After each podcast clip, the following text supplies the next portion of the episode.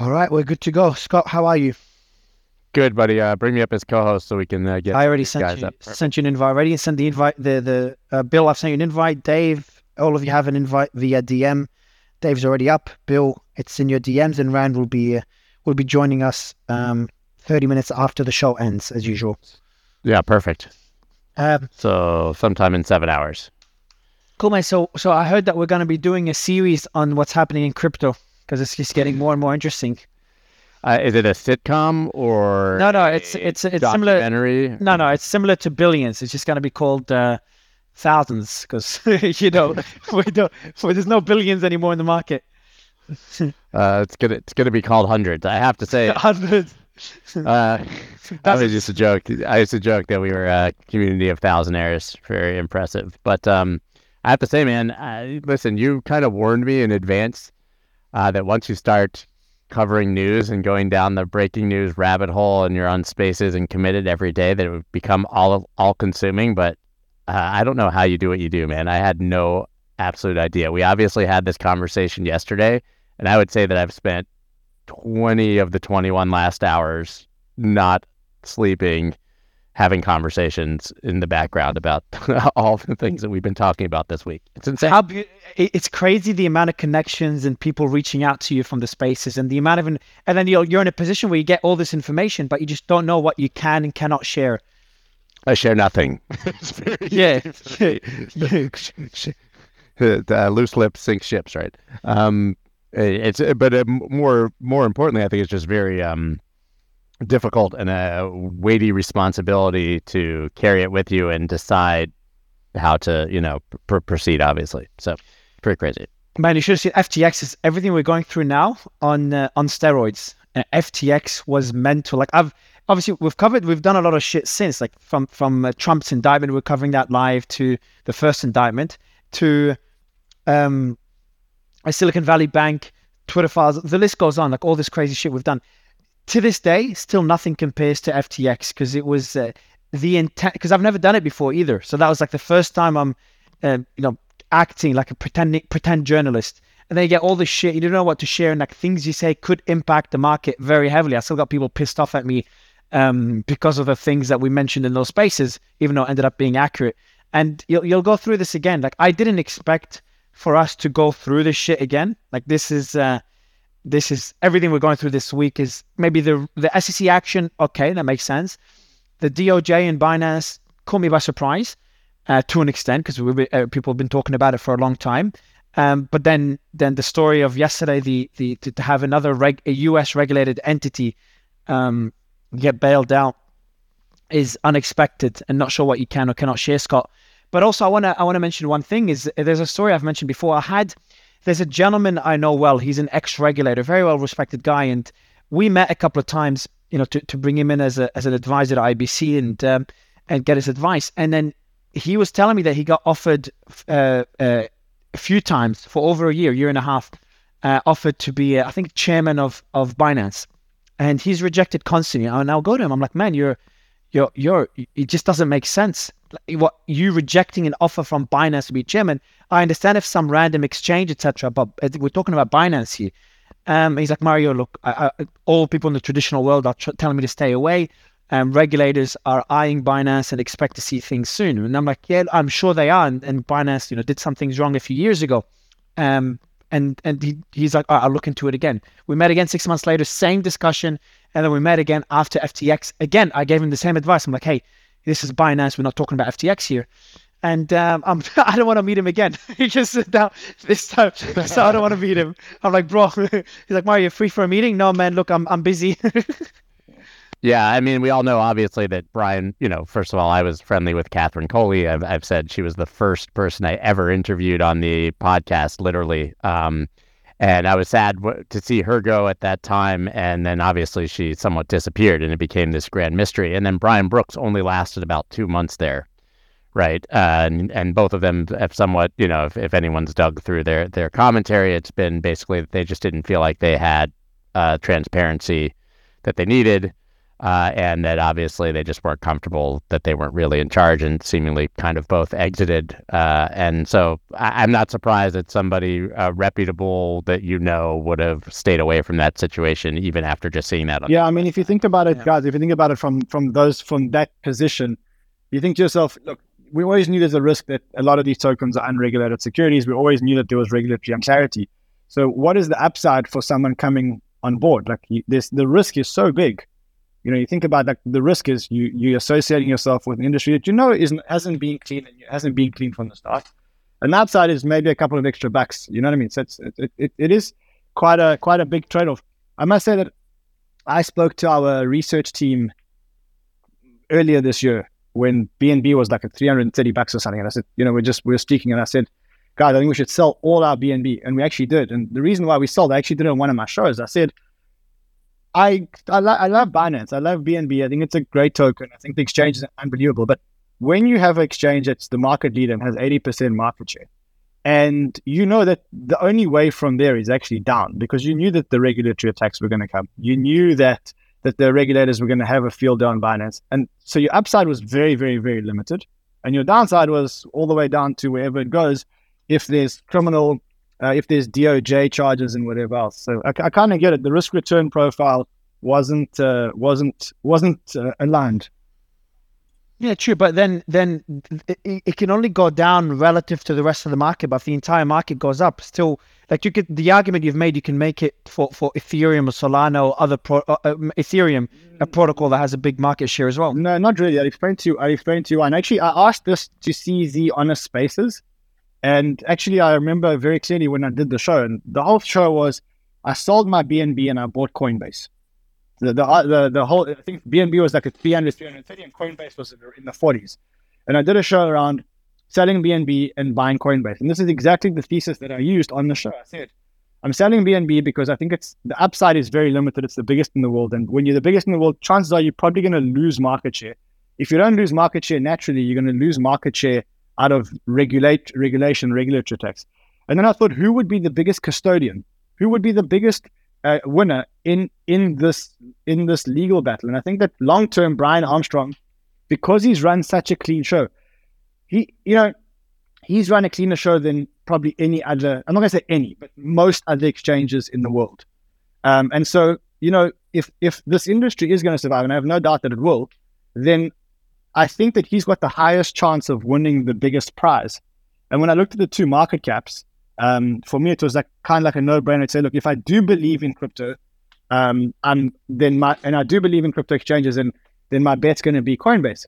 I asked CZ the same question. I said to him, CZ, aren't you worried that you know as the biggest one you're going to get attacked, and you know aren't you worried that you're not going to continue to grow? And he came and he said, well, um, exchanges are about liquidity and network effects and we have the network effect at Binance. And I remember thinking to myself, it's a good answer, but it doesn't satisfy what it doesn't satisfy um, me. And I mean, at the time, we we, we got completely out of BNB.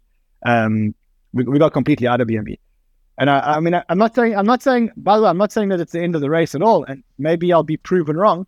But I'm just saying from a risk return profile. Just let, didn't make sense. Ryan, let me ask you another question. Something before we open it up, get a market update and open it up to the panel. There's something you said yesterday, which is something I said in 2018, uh, at least internally, and that's we're never going to see the same thing we saw in 2020, 2021. We're never going to see it again now that regulation is finally here. But then the narrative was the same back in 2018. Do you still stand by those words, and what makes it different this time? Yes, I definitely stand by that. We'll never see another bull market like the one we saw in 2017, 2018, and certainly we're not going to see it.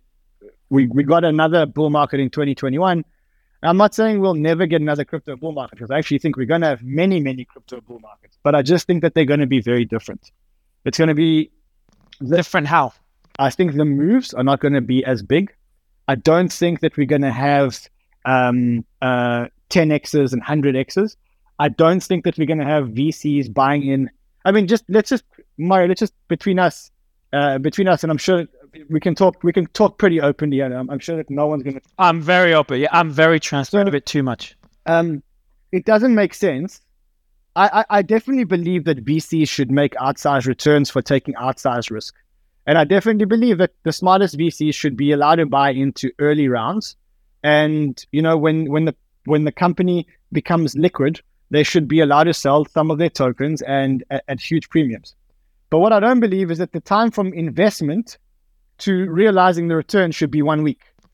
And this, I mean, right. I mean, we were, Now, this is uh, this. I'm I'm glad you're bringing it. up. Like, sorry to interrupt, but this is one of the the thing. I, I got a lot of slack for saying this. I was with on stage with Simon Dixon prior to FTX, prior to everything in the early days. This I said the same thing. The the the incentives are so misaligned.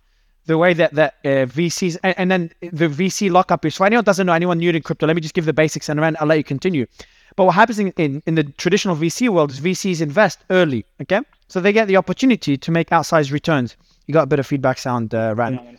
Um, but then there's a lockup period. There's no liquidity. There, there may never be a liquidity event. So the company could boost, boom in valuation, but then never list and then collapse afterwards. So that's how the traditional VC world works. You invest and you wait years before you possibly get a liquidity event. In crypto, what happened is that you'd invest as a VC and you get a, liqui- a liquidity event within days or weeks because the token lists immediately. And there's an immediate unlock for most of these VCs, for most of the projects. And I don't blame the projects and I don't blame the VCs. I think it's more systemic. The reason I say this is when projects that don't offer that immediate lockup, they just struggle to raise the money as quickly or they get the same valuation.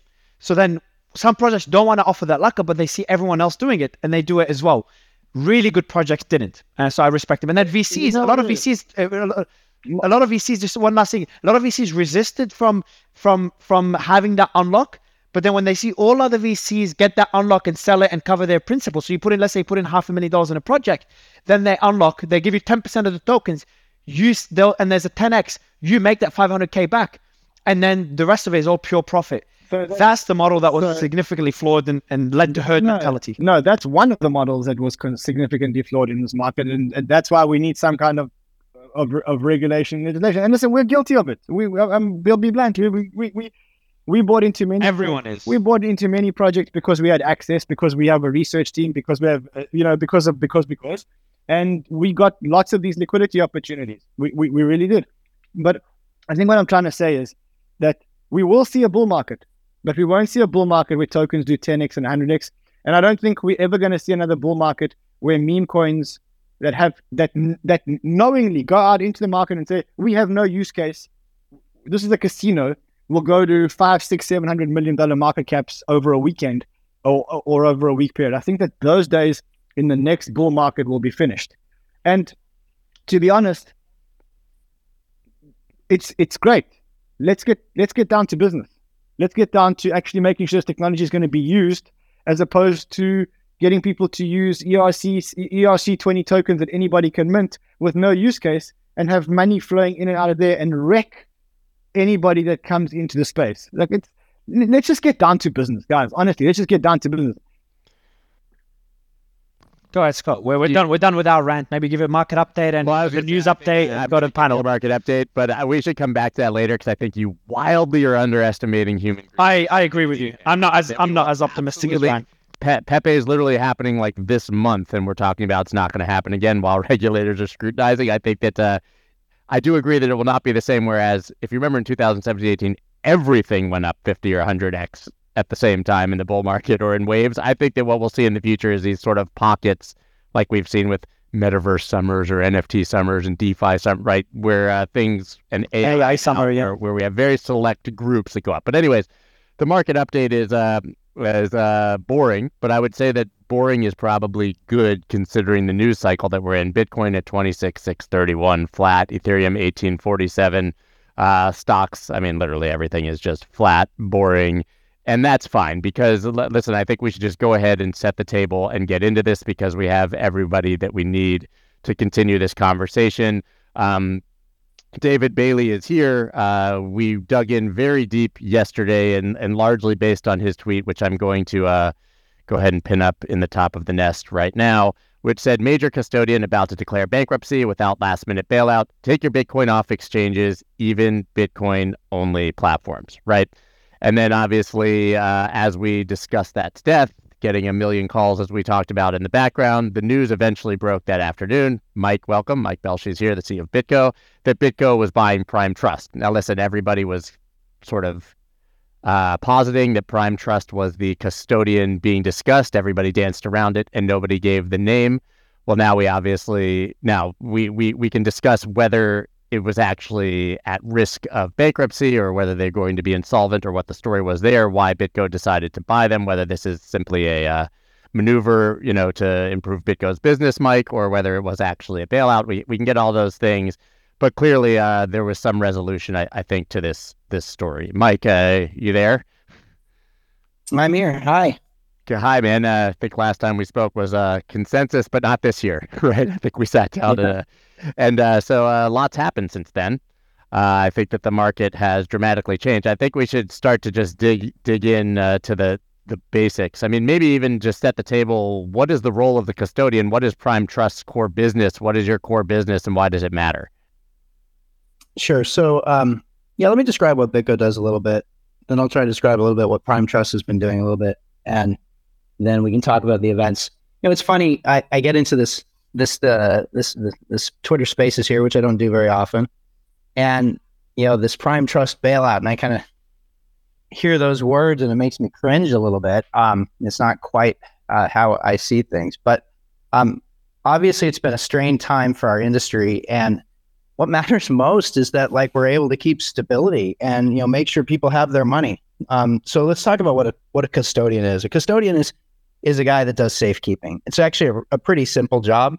Um, I give you the money, you give it back. Um, qualified custody, which is what BitGo does, um, is the idea that we do that in a, in a regulated context where you know we never commingle assets between clients. We do some reporting around it, and then from a legal perspective, you know, no matter what happens to the custodian, your assets are your assets and never get tied up in bankruptcy.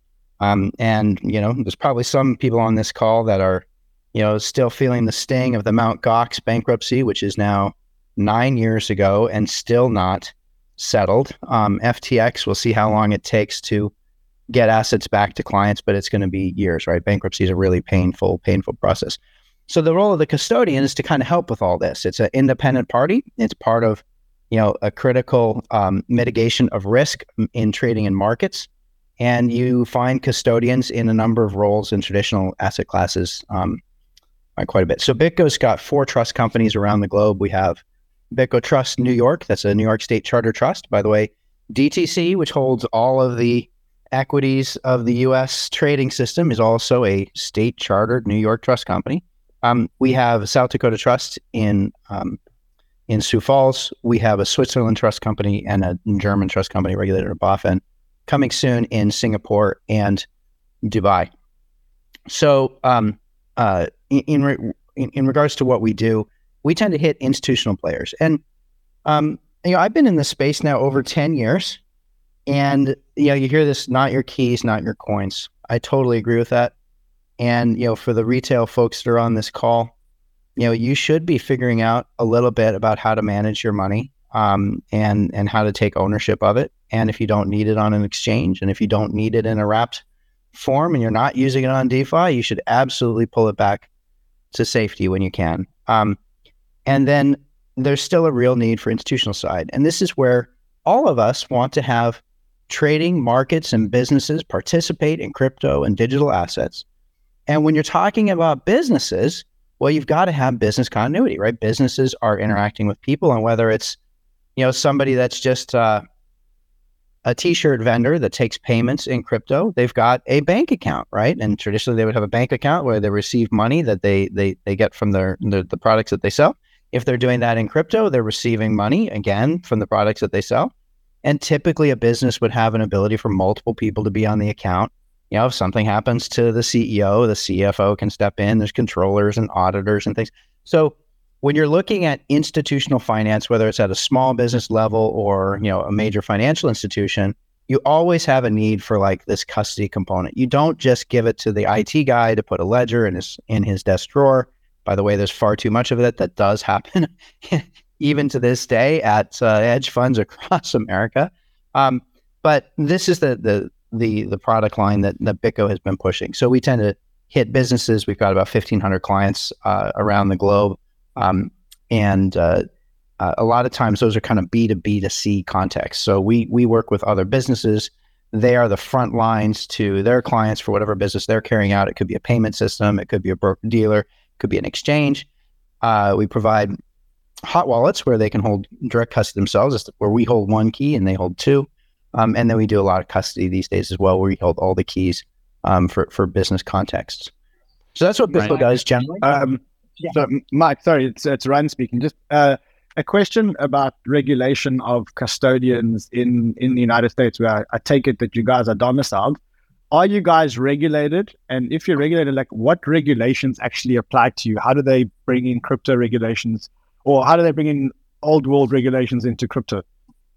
Yeah, we're heavily regulated. So here in the US, we have state charter trust licenses, like I said, in both New York and in South Dakota. So these are two different companies or two subsidiaries. Sometimes we take clients into New York. As you know, New York has some special rules around crypto uh, that started with their BitLicense. Um, the New York trust entity that we have allows us to provide products and services to New York residents. Um, most of our work we do through South Dakota. Um, and you know, sometimes people ask like, "Why South Dakota?" And you may know that like in general, companies incorporate their businesses in Delaware because Delaware has the best uh, uh, laws for for corporations in the U.S. and South Dakota happens to have the best laws for trust companies in the U.S. So there's a, a ton of trust companies in the U.S. out of South Dakota. Um, so what we who, reg- who regulates you? Is it is it the SEC? Is it OFAC? Is it uh, is it is it is it the CFTC? Who who's the regulator that you that you guys are speaking uh, of uh, are or or speaking with? So we we are regulated in New York under New York DFS. We are regulated in South Dakota under the South Dakota Division of Banking. We have a bunch of money transmission licenses across uh, the U.S. We're regulated, of course, by FinCEN. All of us are, and, and BSA applies to all of us uh, individually and as businesses. Uh, let me let me ask the tough questions if you don't mind. Uh, first, uh, Mike, appreciate you coming on Spaces. I know you, you rarely do this. Um, so so why acquire Prime Trust? Right. So Prime Trust has been, um, in some ways, a competitor to BitGo. They've built up a business. They do a slightly different business model, um, and they've got a number of clients that you know we could add into into BitGo's team. Look, we're going to um, obviously apply the BitGo platform uh, and carry that forward for clients. A couple things we wanted to do here. First off, you know, for the people that are clients of Prime Trust, we want to make sure that they have a strong go forward platform. BitGo can provide that as a custodian already, you know, we can kind of consolidate these and run them very efficiently between each other. And I mentioned this B2B to C. Um, so the features that that we offer our clients for how they can go to market um, as a B2C firm uh, are many. And then mm-hmm. Prime Trust offers some slightly different ones. They've got more direct kind of ability to take retail, you know, on ramping of fiat and crypto at small numbers. That's something that we haven't done. So we're not a retail company. We don't want to be a retail company, but we want to make sure that we're providing good service to those that are building B2B2C companies. And we can add some add some real important pieces to our uh, so, to our platform. With Mike, I'll, I'll, ask you just another question. So, so based on Blockworks, Blockworks' piece, they needed uh, $25 million. Um, what can you share in terms of how Prime got to this position? Uh, and that's the first question. And then the second question, they lost most of their customers. We were talking about it yesterday. So why acquire them rather than just let them, to be honest, and I'm going to be brutal, but just let them die out? Yeah. Um, well, first off, uh, I haven't seen the Blockworks article. Um, they basically spent too much money, and you know we're we're still in process with with Prime Trust. So as you know, we're going to obviously go do an exhaustive look and our intention is to make, you know, a, a safe landing for, for kind of everybody through this process. Uh, I'm not sure I'm I'm I'm able to say yet exactly what things we're going to find. I'm hoping that it's not uh, it's not going to be anything unexpected, but you know we will deal with it as it, as it comes. And then why why buy it? You're right; they've lost some clients, and obviously, so the the, the price is is cheaper as a result of that. Um, but they still have a healthy business, and actually, we think we can grow it. And um, using the combination of what BitGo has with you know the pieces that they have and the client base they have, we we actually think it makes business sense. So um, yeah, they ran out of money. They spent too much. You know, it's actually a pretty common thing. BitGo has been you know, in the crypto space for 10 years. We've been through four crypto winters, kind of ups and downs. This is one of the most treacherous business climates to survive through. You got to be ready for the biggest highs, you got to be ready for the lowest lows, and they kind of keep going in alternating fashion. Um, you know, so there's been a lot of management that hasn't survived that. Uh, I wouldn't, you know, I wouldn't say that just because you've done it a few times, you're you're just always out of the out of the woods for the future. But um, you know, not everybody's navigated it super well.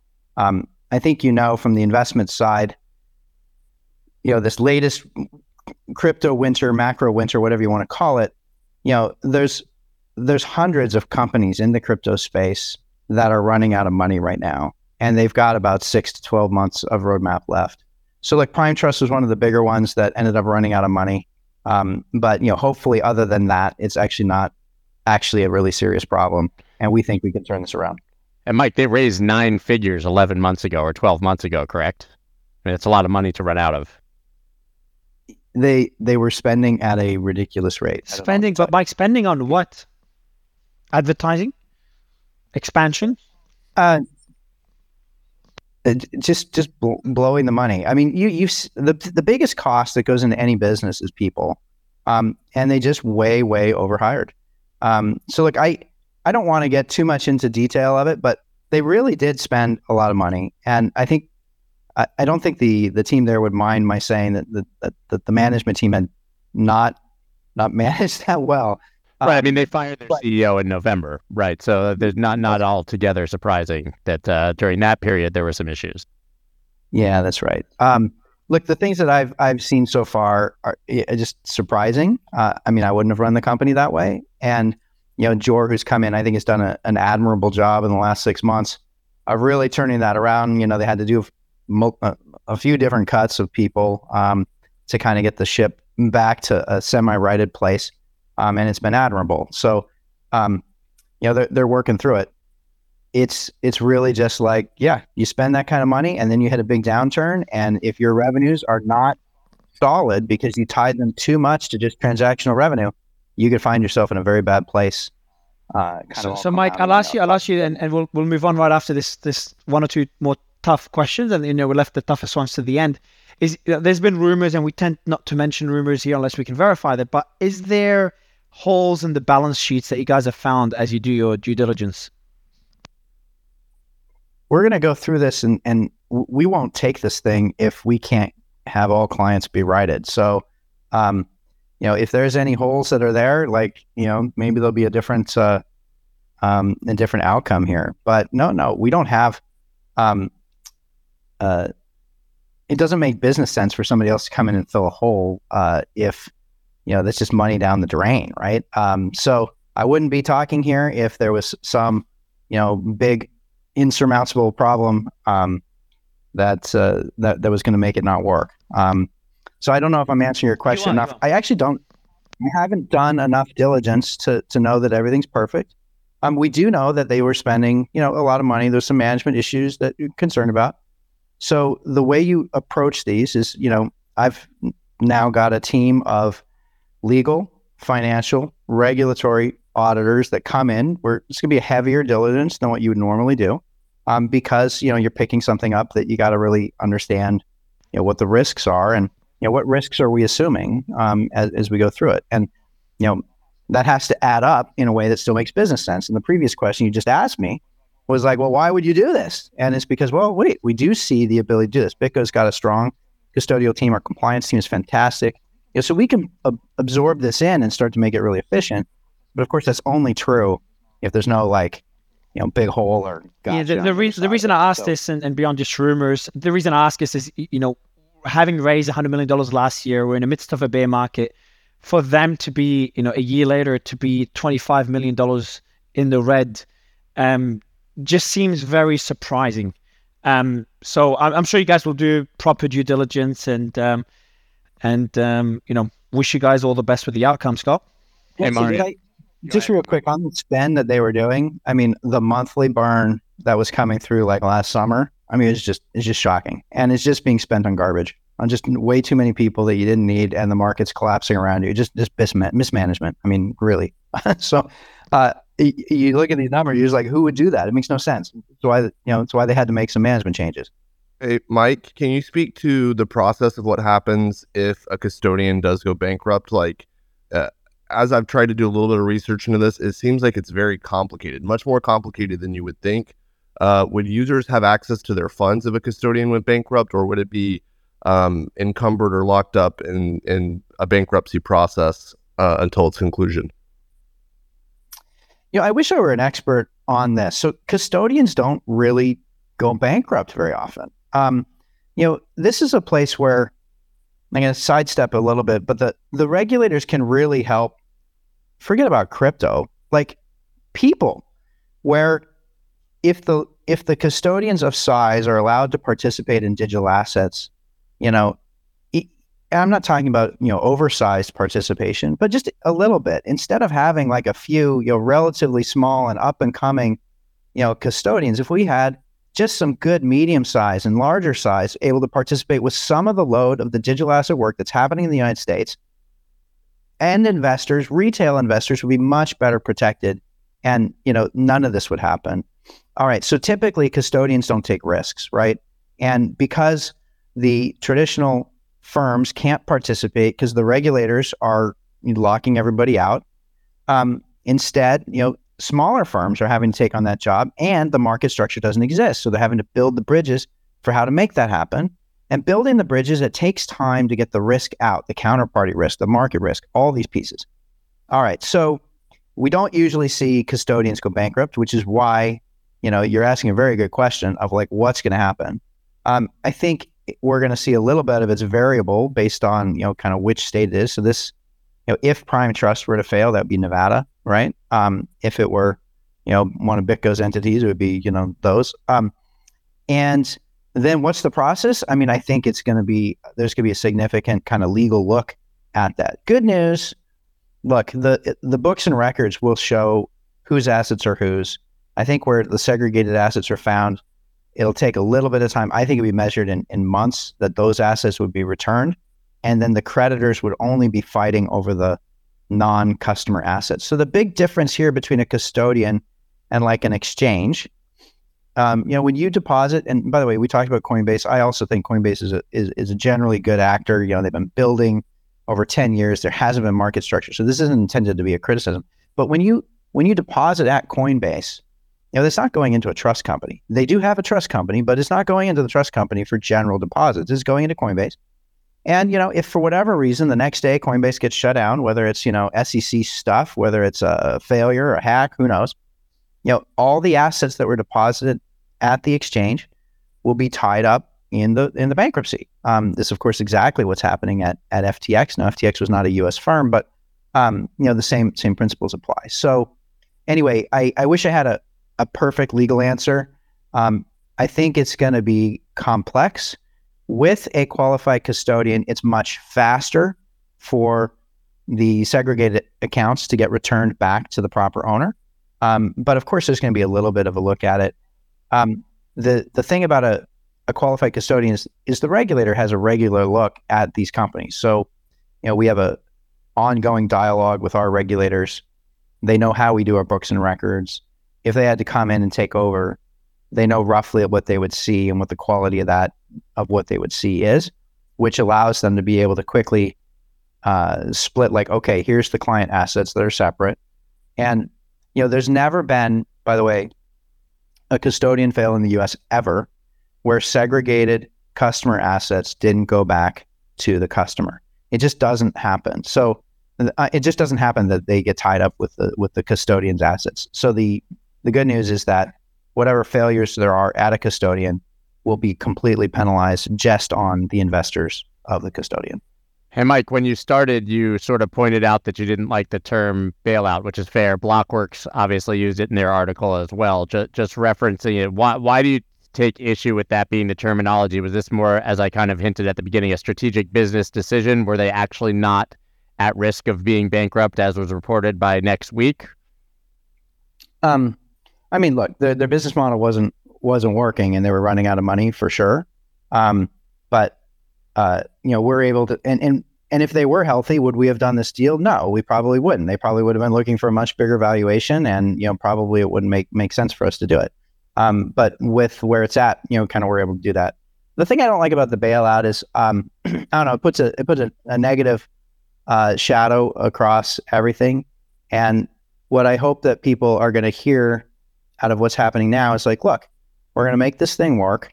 And if you're using Prime Trust, uh, it's going to be purely an upgrade on the other side of it. So maybe this is me reacting from a business side of like, I want to make sure the business goes well, um, which is not intended to be entirely selfish, but I recognize it's at least partially selfish. Um, I mean, that's why we're doing it is to go make the you sense. You don't buy a business, uh, but for for uh, charity, uh, obviously.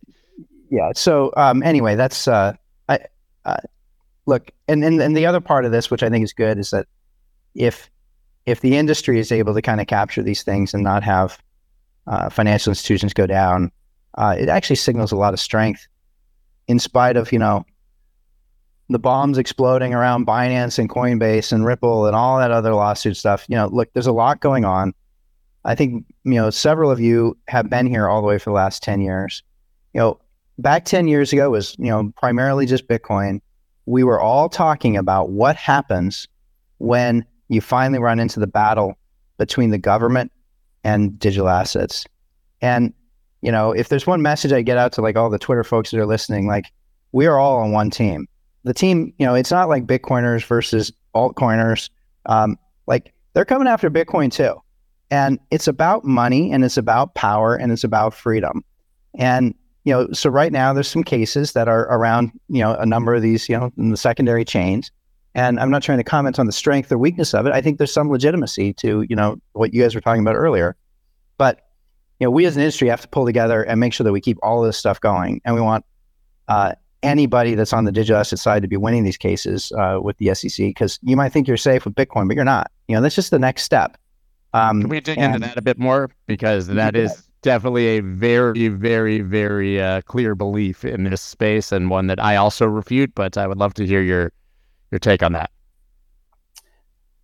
Well, my take is again, money and power kind of overlap, and we have a we have a brand new model here, and there's a lot of people making money on the traditional financial system, and it's got its strengths and weaknesses.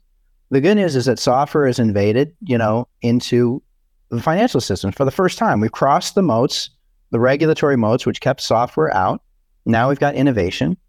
It's a global scale, so it's no longer, you know, partitioned, you know, neatly by nations' borders. These are problems that have never been solved before.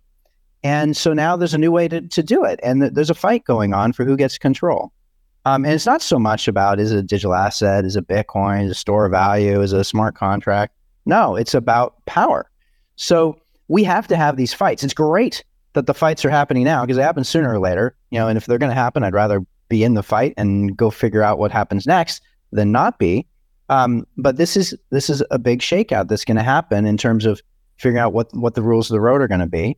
Um, and although Bitcoin has so far, you know, been unscathed through this, it will be the next step because um, we're talking about a major financial upheaval and and that's a major shift of power and of course you know people that are in power don't give up power without a fight so um, anyway um, i think kind of bringing it back like the ability for our industry to uh, you know bail out or you know merge together with other small firms to make sure that clients and investors are safe is awesome um, if we can continue to do that you know, regardless of where your own personal financial net worth may be tied, whether you're part of the XRP Army or the Chainlink Marines or the whoever else.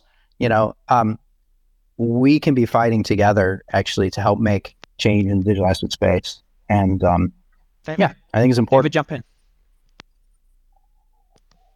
Yeah, my my only question, Mike. First off, I'm very glad you're stepping into this deal, and and kudos, um, kudos for for uh, picking up the torch here. Like I, I think a three month lockup, you know, or some period of time where users couldn't access their funds would be a major black eye for the entire industry. Um, and so, you know, thank you for for uh, taking the chance here. Um, the one the one question I have and concern uh, is like, let's say, um, for whatever reason, BitGo decides to step away from this, um, and there is that lockup period. Uh, is there also a clawback risk? Like, could could a custodian be subject to a clawback risk similar to how FTX users are? And could you see basically people who have no idea that their funds are connected to this and are seem several hoops away um, uh, it still be affected.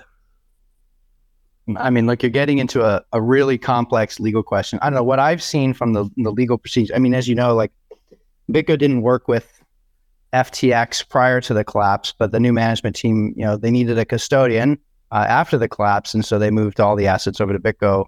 Um, I, I get a little bit of look at at what's going on, and of course, read the news like you do. I don't know. The bankruptcy code appears to be maybe the one thing that's more antiquated than our financial markets, frankly. um, the good news, it doesn't happen as often, so I think it's less pressing to uh, like have like a smooth transition on bankruptcy code. But it's really complicated. Um, so I, I'm just not expert enough to be able to give you actually any answer that wouldn't just be you know, pretty wild speculation. Um, but yeah, bankruptcy is you know it, it's a mess, and it's also you know different in every state, and of course it's federal. Uh, it, it's it's a mess. Um, it's it's a very different picture though, right? Because in FTX, customer deposits were a claim on the company, whereas trust uh, accounts are not property of the company; they're separate. And so I don't believe you're going to have that risk at all. The only risk is if there's a fraud. There's no allegation of fraud, just to be clear.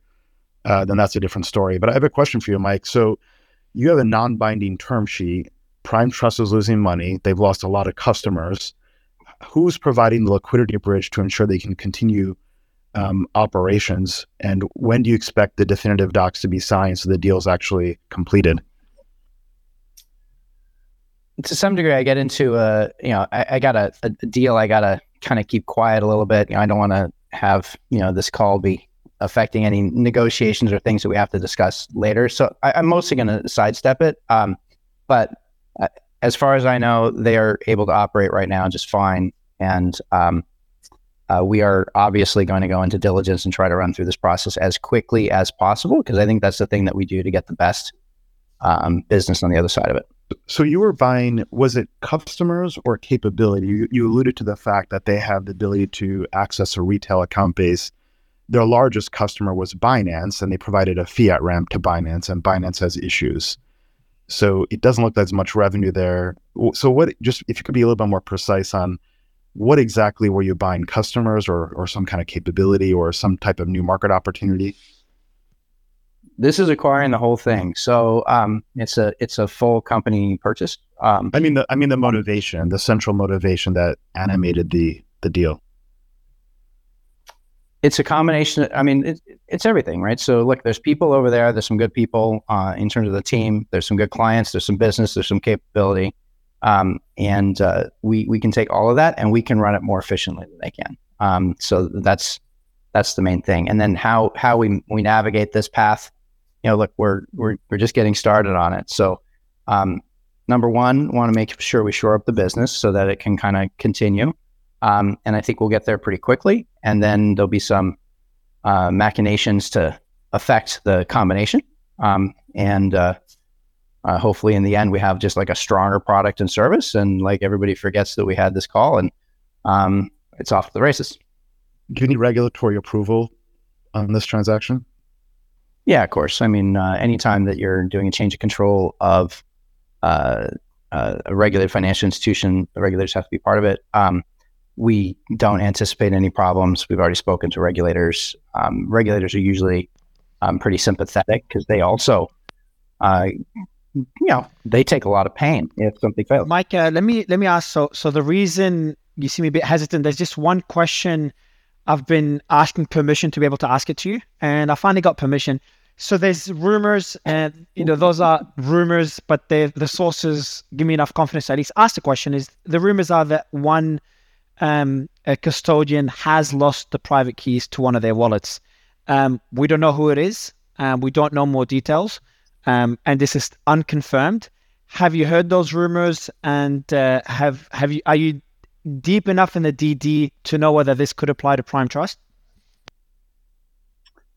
Uh, I've heard the rumors too, but I you know don't know where that is. I can tell you it's not BitGo. Um, you know, we spend a lot of time making sure that we got those things uh, nailed down and figured out. So, um, look, we've got more diligence to do to make sure that we know everything that we need to know, and and um, uh, I anticipate we'll be able to get through this all And fine. la- But, last question: um, I, I- how deep are you in the DD? Yeah. That's the last question. And and by the way, uh, want to again give you a massive shout out for coming up and having these discussions. This is the, the transparency we need in the ecosystem. So so hats off to you.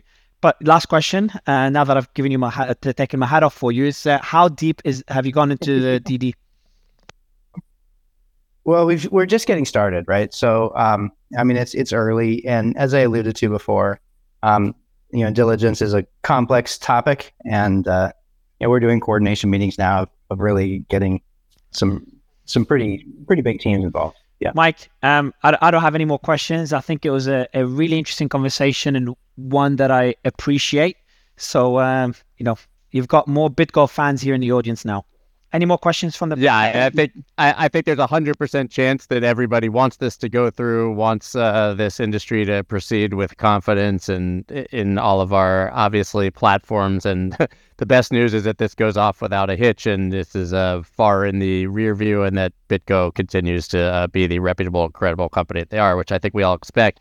Mike, I, I know you had one more thing to say, but then also then I want to jump to Bill uh, Barhydt after Mike you uh, finish up here because Bill Abra obviously is listed as one of the current clients of Prime Trust. So Yeah, I, I was going to ask Bill, like, are you feeling more or less comfortable after this discussion, including my last question? And let me see if you've blocked me yet. You have not. Cool.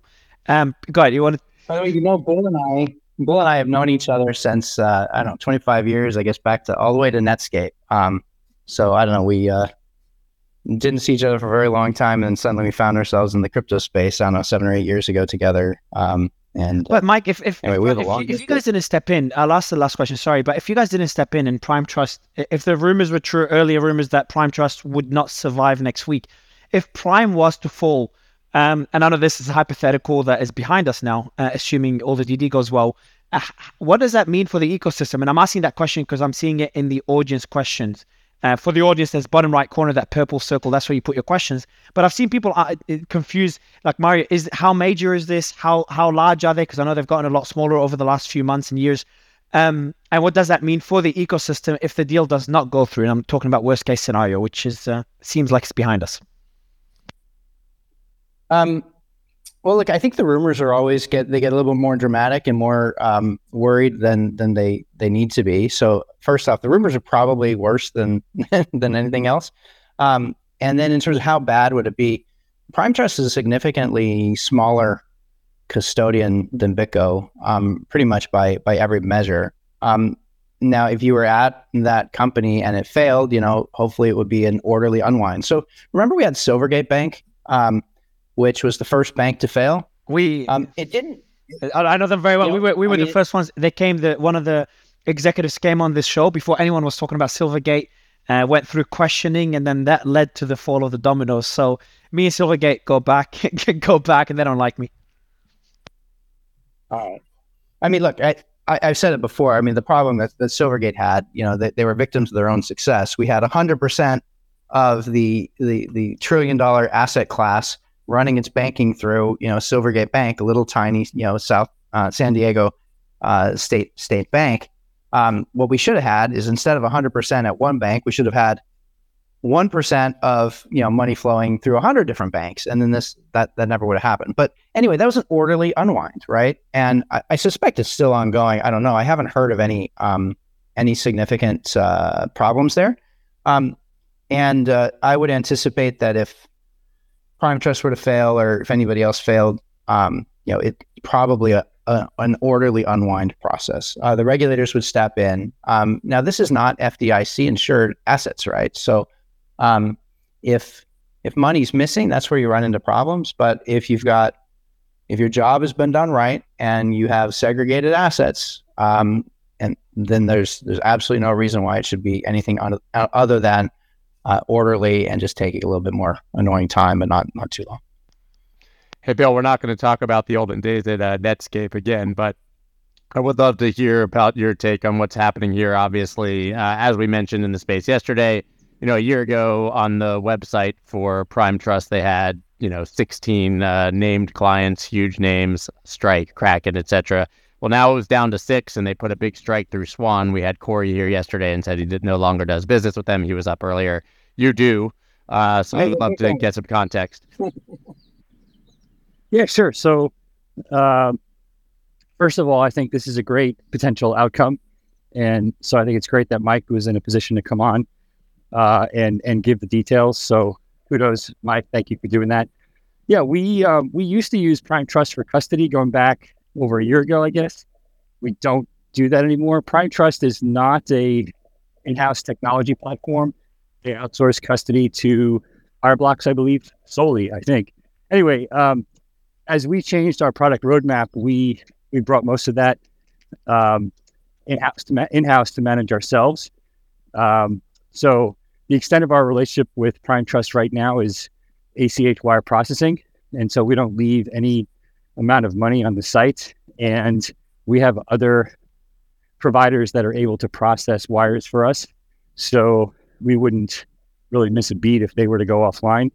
Uh, we have redundancy there. So look, I I also know Jor, the interim CEO.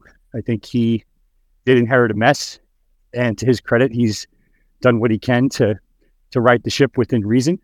Um, and uh, like I said, it doesn't really impact Abra one way or the other, given that we have redundancy on wire processing, except to say that I think it's better for the crypto space if there's a good outcome here for everyone involved. And, you know, assuming there's no uh, glaring holes in the balance sheet, it sounds like they're on a path to doing that. So, so uh, we should all. I mean, I wasn't 100 percent aware. Okay, go ahead, Ran. Sorry. I'm struggling to see who's actually affected yet because if I look at the client list, it was like Abra and four others, including Swan. But if you're saying that, that Abra's hardly a client and Swan's no longer a client, who- is Prime Trust actually servicing? Well, I, I I would speculate that a lot of clients are trading shops, hedge funds, folks that were probably difficult to bank in the crypto space who probably don't want their names on a website. Um, so, so like I said, I, my pure speculation is it's probably a bunch of clients that don't want to be named, right, in the hedge fund world, or are probably difficult to bank otherwise. Um, but I really have no no insight into that. Bill, yeah, you said that they custody with Fireblock. So Prime Trust was uh, effectively a pass through, and they were just a third party that was connecting their clients through to actually custody at Fireblocks. That's my understanding. I don't think they had any in-house technology. Mike may know better than I now that he's been digging in, but but um, I was not aware that they had any in-house um, physical custody capabilities as it relates to crypto at all. That is correct. Um, so they were using well. So so Fireblocks often gets lumped in as a custodian. Remember, Fireblocks is not a regulated firm, so they provide wallet technology.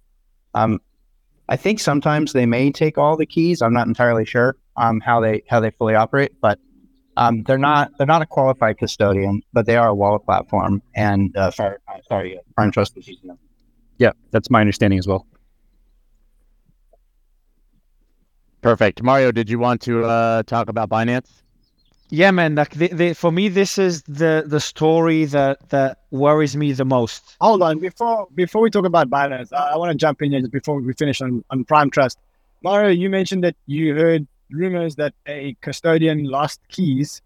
In those rumors of the custodian losing keys, do we know what the the numbers are? Is anybody throwing around number of Uh, like dollar values and, and Yeah, like there's that? more to the rumor, and it's it's a pretty concerning rumor, but I can't share more, especially not on a on a public stage. But it, look, it, if it's not Prime, I'm feeling comfortable because my only guess would be Prime Trust, and I'm sure Mike would do the proper due diligence. Um, but I'm sure, like uh, all I can say is that if Mike spots this, I'm pretty confident the deal won't go through. But I'm also pretty comfortable that Mike knows the room already, as he said, and he's even though it's early in the due diligence process, you know these things don't don't take too long to spot, and I'm sure they would have been discussed early. So I'm I'm pretty comfortable that this rumor is um is uh, is Safe. uh, Safe. yeah. I, look again. I, I, on one side you can't spread FUD, but on the other side you have a responsibility to to talk about things because what I considered FUD prior to FTX, almost all of it became uh, true, including that you know we had information about that media company that turned out the CEO is getting paid by Sam. Remember that? Can't remember who it was. Uh, who was it? Block. The block. The block. Yeah, we knew we knew Oh, that, we knew about this months ago because someone gave us a whole data room which included this information, but we couldn't verify. we didn't mention it, and then obviously it turned out to be true. So um, either way, look, we know that Prime is not is not as big as it was.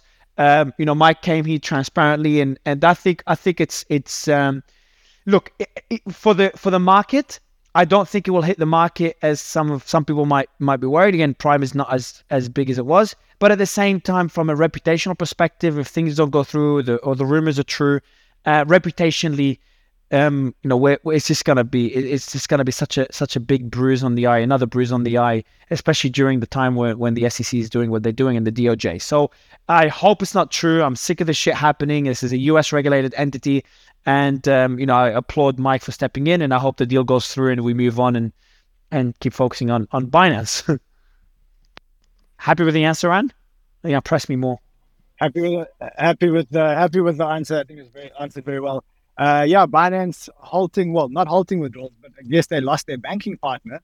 If you read the statement from Binance, it sounds like their banking partner um, has been warned either by their compliance or by uh, outside parties to say that, you know, given what you know now about the allegations of the SEC against Binance, possibly you should unwind, un- unwind your relationship with them. Um, and that comes on the heels of Paxos also saying that they've completely unwound their relationship uh, with Binance.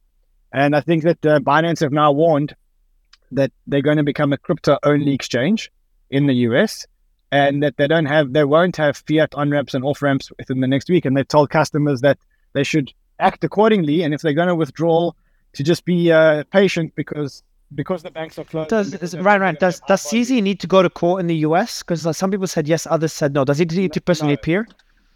Well, as far as I understand, no. As far as I understand, uh, it's a it's a it's procedural in, in this case, and uh, I think you can send your lawyers. I think that's that's what I understand. I'm not a, I'm not a lawyer. That's my that's my understanding as well too. He does not have to physically show up. And Travis, what do we know so far about the uh, uh, DOJ's investigation? What's what has been leaked so far and what has been made public?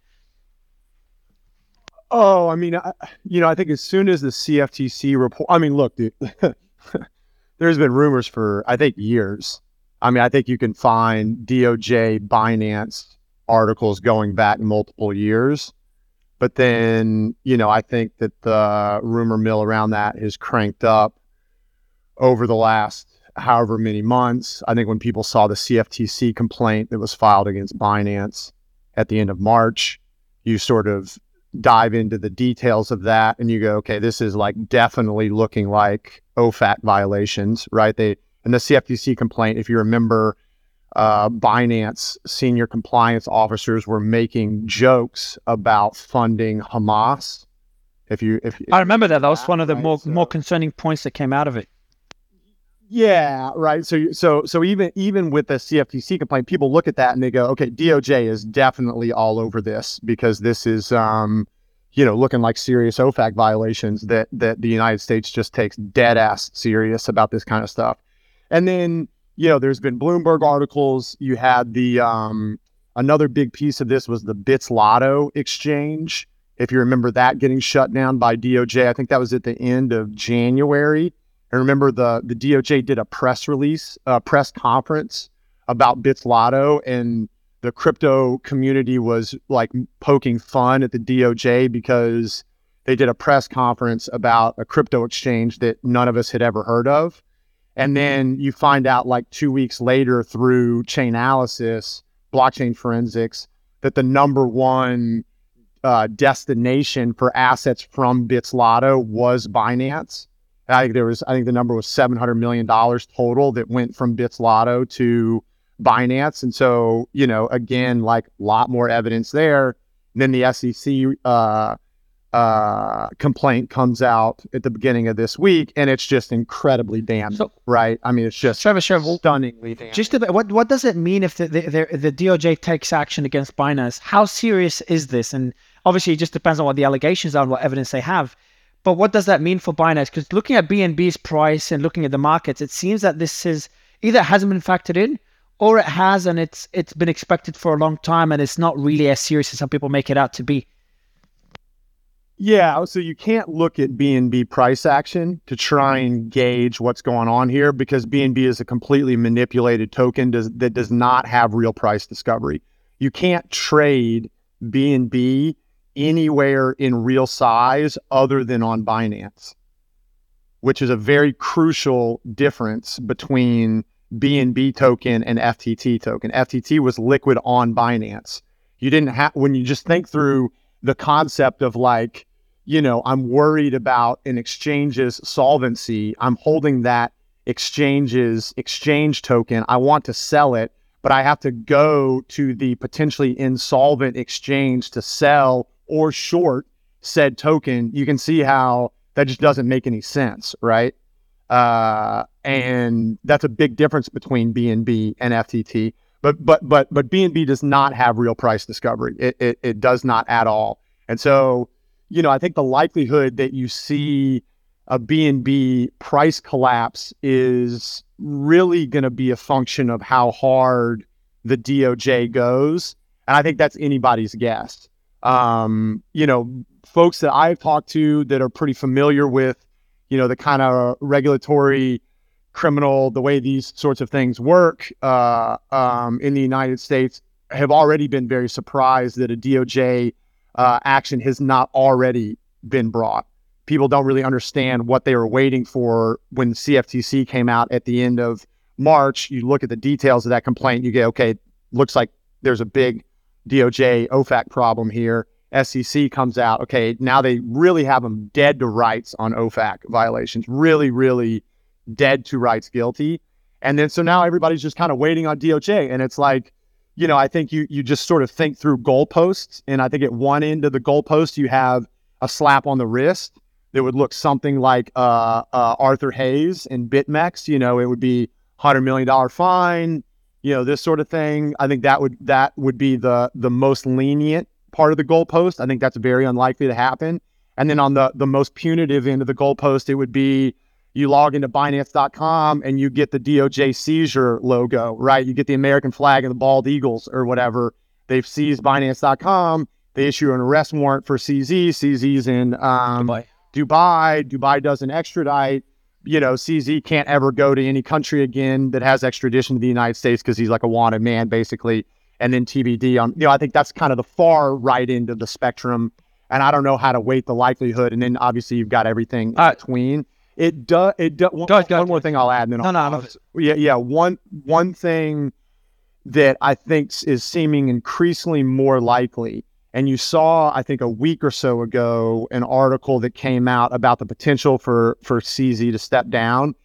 Looking into the SEC complaint, in my opinion, it is a done deal that CZ is not going to be running Binance.com a year from now. That looks like a done deal to me. And I think one of the reasons why uh, that article came out talking about the rumors of him stepping down is because he has probably already offered that as part of some settlement with the Department of Justice and TBD on whether or not they're going to take it or whether or not they're going to say that's not enough. We want to shut this whole exchange down. I don't know, but you know, it's too damning. It's just it's too egregious when you look into the details of it. And Travis, those tra- those Richard Teng taking over rumors uh, emerged before the uh, SEC move against. Yeah, but we've had we've had but, but Scott, Scott, we've had we've had whispers about um, Binance expecting uh, the SEC uh, investigation or the allegations or, or, the charges, the SEC charges. And not, yeah, forever, but like they, they knew it was imminent according to some sources, even though CZ tweeted that they surprised and they didn't see the charges, etc. Um, but just going back yeah, to the, yeah, you know, it's worth mentioning. I just want to say, you know, Changpeng was lying in that tweet. And, you know, he lies in, incessantly publicly. That's important to point out. This man lies incessantly publicly. Bruce, you disagree or you agree with the thumbs down? Well, lies. Well, he lied about that. The fact that uh, the fact that he didn't know that the SEC complaint was coming. I mean, I mean, lies about all kinds of things. He well, no, he, he said he said he said we haven't read the complaint yet. It's been posted and we haven't seen it yet. You think he was lying about that? Oh, I, I mean, I mean, he's obviously been in discussions for, oh, for a long. I mean, no, but you just said he lied about that tweet. Do you think he lied about that tweet? I would need to go back and look at the exact wording of well, that. then you, you should have looked at the exact wording before you say that. You don't accuse somebody of lying before you know your facts, dude. You should have looked. At Okay, sorry. thing Are, we are we gonna do and a then accuse. No, no, no. Here's how it works, Travis. Are we gonna When you accuse somebody of lying and you say that I tweet will- is a lie, and then I say, "Do you think it's a lie?" You don't say, "I'm going to go back and look at the tweet." You need to you need to already substantiate that. When you accuse somebody of lying, you need to have it substantiated already, and you didn't. So don't Uh, accuse people of lying. Sh- sh- let me let me ask Travis. Another thing you mentioned about the BNB, and this is so we've had a lot of a lot of rumors about Binance back when FTX was collapsing, and I'm sure everyone heard a bunch of these rumors. We tended to be hesitant of even talking about those rumors back then, and we we mentioned some of them. But you, you talked about BNB's price action and not ha- and not having any price discovery. Um, can you elaborate more on this? And and do you think that the price, uh, the BNB's price, could be superficial? And I'm starting to look into those uh, those allegations just because we're, we're we're deep down into that rabbit hole now, and after seeing the CFTC complaint and SEC's charges. Well, I mean, the number one factor for BNB is that you cannot trade it in size, not on Binance. What size? So what size uh, I- is uh, you know it, what size you talking? Well, just just go to just go to Coin Market Cap, pull up Binance, BNB token, go to the Markets tab, and have a look for yourself. And I think it trades. I think two percent of the daily volume trades on KuCoin. So you can get like two percent of it. You can trade, you know, not on Binance, basically. I had no idea. And so it's just, it's just, yeah, it's just not real price discovery. And, and another thing I'll mention, period, not in a single trade, right? I mean, That's you're talking right, about that's right. having that for 24 hours is 2%. You're not saying you can pull 2% in a single trade. That's exactly right. Yeah. And without getting into too much detail, yeah, I mean, I've traded this market, you know, full time for five years, I've traded many, many billions of dollars of cryptocurrency in my life uh, from a quantitative perspective as well, too. Lots of proprietary statistical models, automated execution, all this kind of fun stuff. I also talk to guys all day that have, you know, are multi-cycle crypto investors with a quantitative, you know, bend or perspective to the way they approach the markets. There is consensus that BNB trades very strangely, very, very strangely. Uh, when you when you dig into looking at the open interest profiles versus the funding rate profiles versus the CVD profiles, um, it's it, it is a very unnatural set of quantitative data around BNB token. And you know, if you just think about like how much two-way flow do you think BNB token has had over the last six, seven months? It's been very one way. There's been a lot of guys that don't want to hold BNB or don't want to hold nearly as much as they have held. Uh, and it's been my base case that Changpeng has been catching that. And it's also my base case that uh, he's been uh, bidding BNB with customer funds. I do not think he has all the customer funds on Binance.com. Um, there's too much smoke around this whole thing for there to not be any fire. Uh, and he knows that by any means necessary, he has to protect BNB's price action because if that token collapses, this is all over. So he is willing to dig himself into a whole Sam Bankman Fried style because if he doesn't, it's all over anyways. So the walls are definitely closing in around Changpeng right now.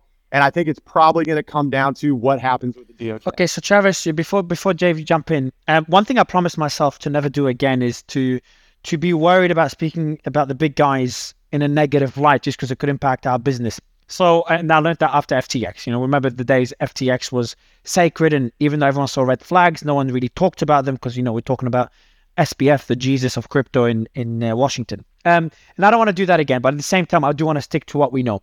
I've had, we, you know, we've done spaces on Binance and we have our concerns and, and we've had reputable people come up and just mention very valid concerns. Um, but I'm still, you know, I've, I've always had confidence in, in CZ and Binance. Um, two questions I have. Um, number one, you're talking about the trading activity of BNB. Can you just dig into it a bit further, what you're referring to and who you've spoken to and who else has been, been concerned about this? Um, and, and number two is, um, it, does anyone know how long CZ's been in Dubai? And I know he's he's been here for a long time. Bruce, you probably know. Um, but has he left Dubai? Has he traveled outside of Dubai? To when was the last time he was in the US, for example, or Canada or Europe? Does anyone have any idea? And obviously, I'm not implying anything, just uh, me being curious. Yeah, there's no. uh, I'm referring to other people that are active traders that take a quantitative approach to this market that, like me, have spent you know, a number of years looking at esoteric quantitative data associated with specific crypto assets to try and glean, you know, actionable insights from that quantitative data. I've taken that approach to this market for multiple years. I've traded many billions of dollars of crypto from that approach. I talked to other guys, exact same seat, and there's consensus among that group that it that the quantitative data is just strange on BNB. There's a there's a number of different things around that. I mean, one simplistic thing to look at is look at trading volume, look at market cap divided by trading volume, and look at that for BNB versus other tokens. I mean, BNB is an an enormous market cap. What is it? Number three, number four, whatever it is, right? I mean, it's enormous market cap. Trades very little volume relative to the other size cryptos around that amount. So when you look at it on a multiplier effect, something looks weird. And then if you just dig further, like I said, into the open interest profiles, into the funding rate profiles, into the CVD profiles, you know, and without getting into, you know, too much minutia around quantitative trading of crypto assets, but it's just it's it's it's completely unnatural and everybody else that looks at the data feels the exact same way. And does anyone have I've got more questions for you Travis, but does anyone have any clarity on on CZ um, having left Dubai. Bruce, do you know?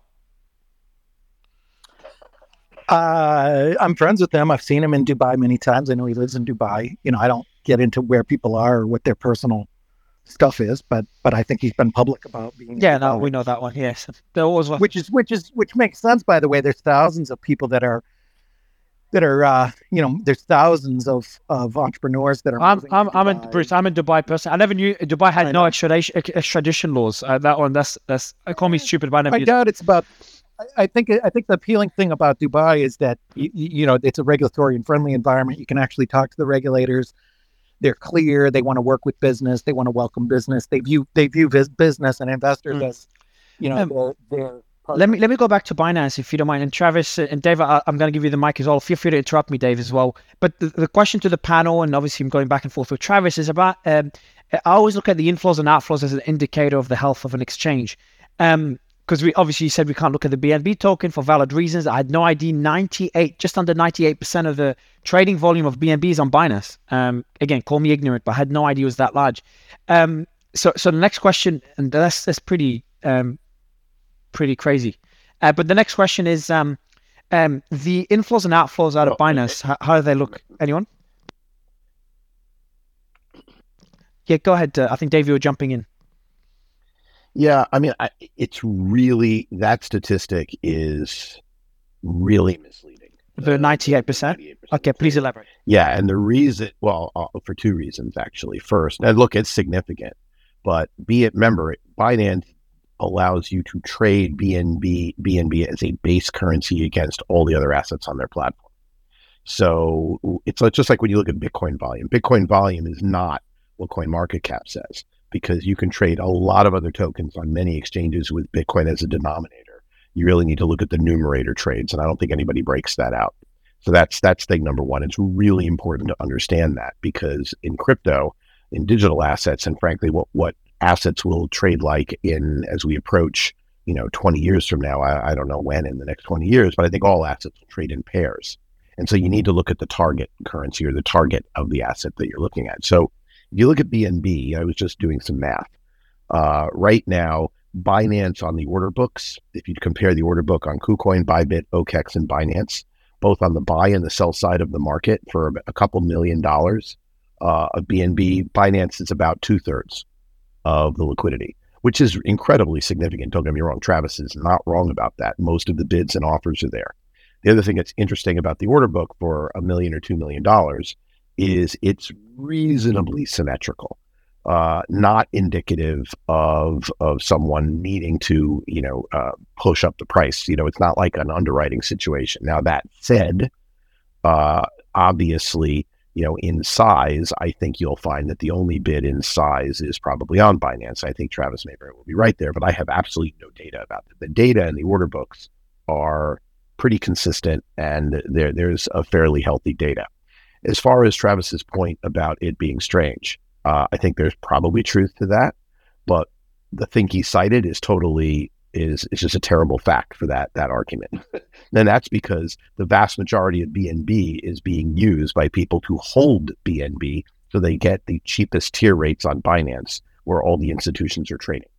So Well, Dave, what Dave, my that's- that's my, my point was that there's not price discovery in BNB token outside of Binance. That was my What- point. okay. So when I so when let I me- wake up in the morning the and BNB important point, token is whatever BNB's token's price To- is, to- and you go, how fair is that price? How do I?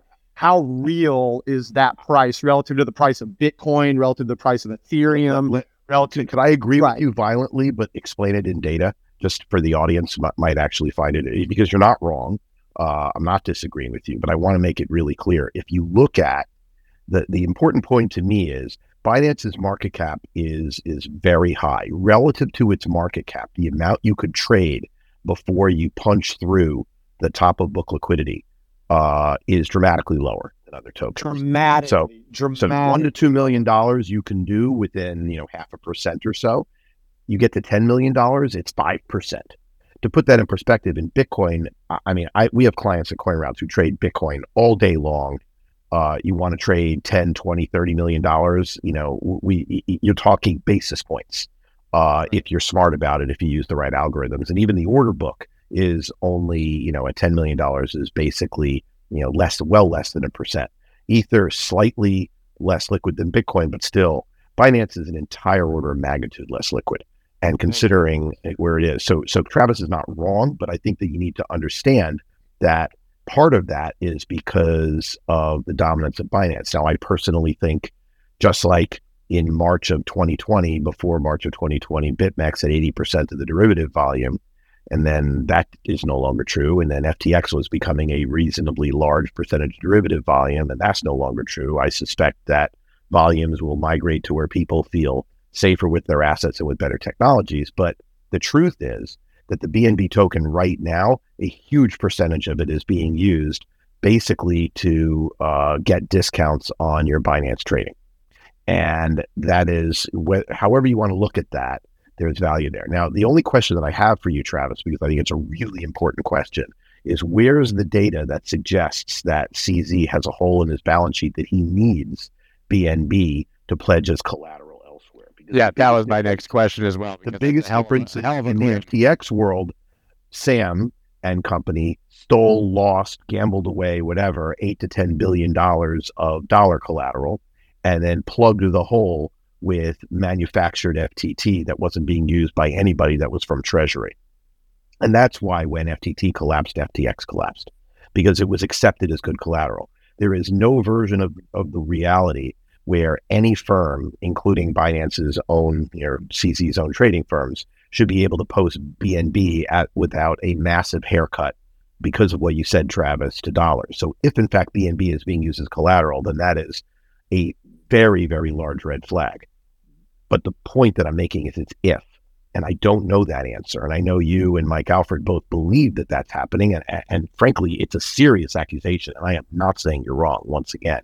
I'm just curious, what do you know in terms of BNB's use as collateral? Because that's really the essence of the issue.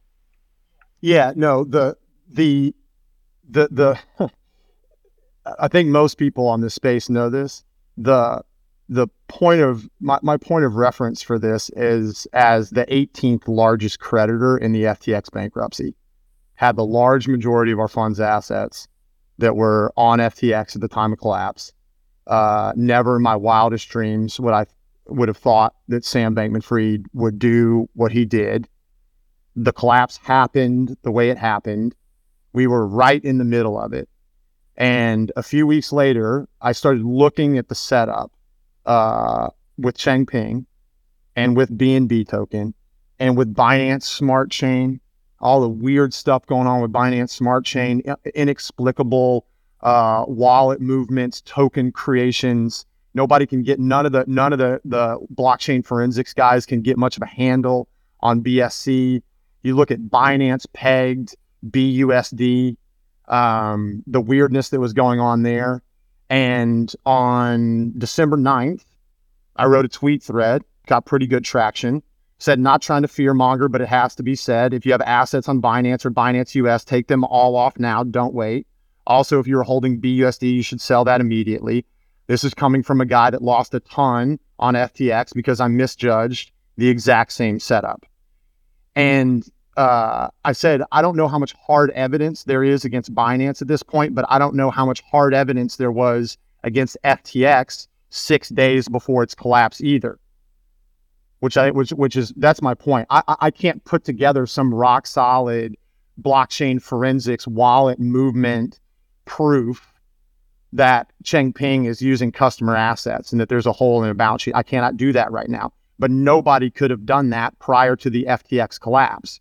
So you just look at the magnitude of the smoke around this whole thing over the last six, seven months, the allegations that have come out. Oh, as it turns out, BUSD did have a billion dollar plus hole in its collateral multiple times over a multi year period to the point that Paxos fucking pieced out. Paxos is out. It's like it's it's like more than half their business was that, and they, they we can't do this anymore, right? And then the well, the regulator had something to do with that, Travis. I mean, maybe you know or have more context, just to be clear, because obviously, I mean, they came after Paxos for BUSD, coincidentally not for USDP, which was uh, Paxos' own stablecoin. But I, I I'm not clear that Paxos decided to back out or whether they were forced out.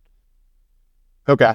All right. Well, but it's not. It is uh, Binance admitted to a billion plus dollar collateral hole in Binance Peg BUSD. They admitted that. It's in it's in a Bloomberg article with commentary from from. Binance. What does that? What does that? That that's that, that that. Yeah, I was gonna. Well, it just if, if you can explain, Travis, you you I'll let you. you start you start to paint a picture. You start to paint a picture with all of this. Then you include the CFTC complaint. You include the SEC complaint and you paint a picture of wildly commingled funds. Like it just like it's just a big fucking slush fund back there, the exact same way that Sam Bankman Fried was doing it at FTX. The exact same way. Like there's just not good books and records and segregation. And there's a mountain of evidence that is piling up that that is the case. A lot of smoke for no fire. Yeah, I mean, look, Travis, uh, uh, I want to be really clear. I am not defending Binance here. I am not attacking them either. I'm just trying to understand. And so it's there's a big diff. There are two big differences. First of all, uh, Alameda lost a shit ton of money, uh, and it was pretty clear that they lost a shit ton of money. We all understand it. And what what you didn't know, what we didn't know, and and look, I didn't lose money in, in anything seriously because our company doesn't trade, but I personally was fooled too. So I am not going to complain or second guess anybody saying this. I want to be really clear. I feel horrendous for all the people that that Sam screwed. But the real question here is the ultimate cause of, of FTX going kaboom was there was a massive hole, multiple billions of dollars relative, which way outstripped their revenues. And they plugged it or tried to with a shitcoin that had no liquidity.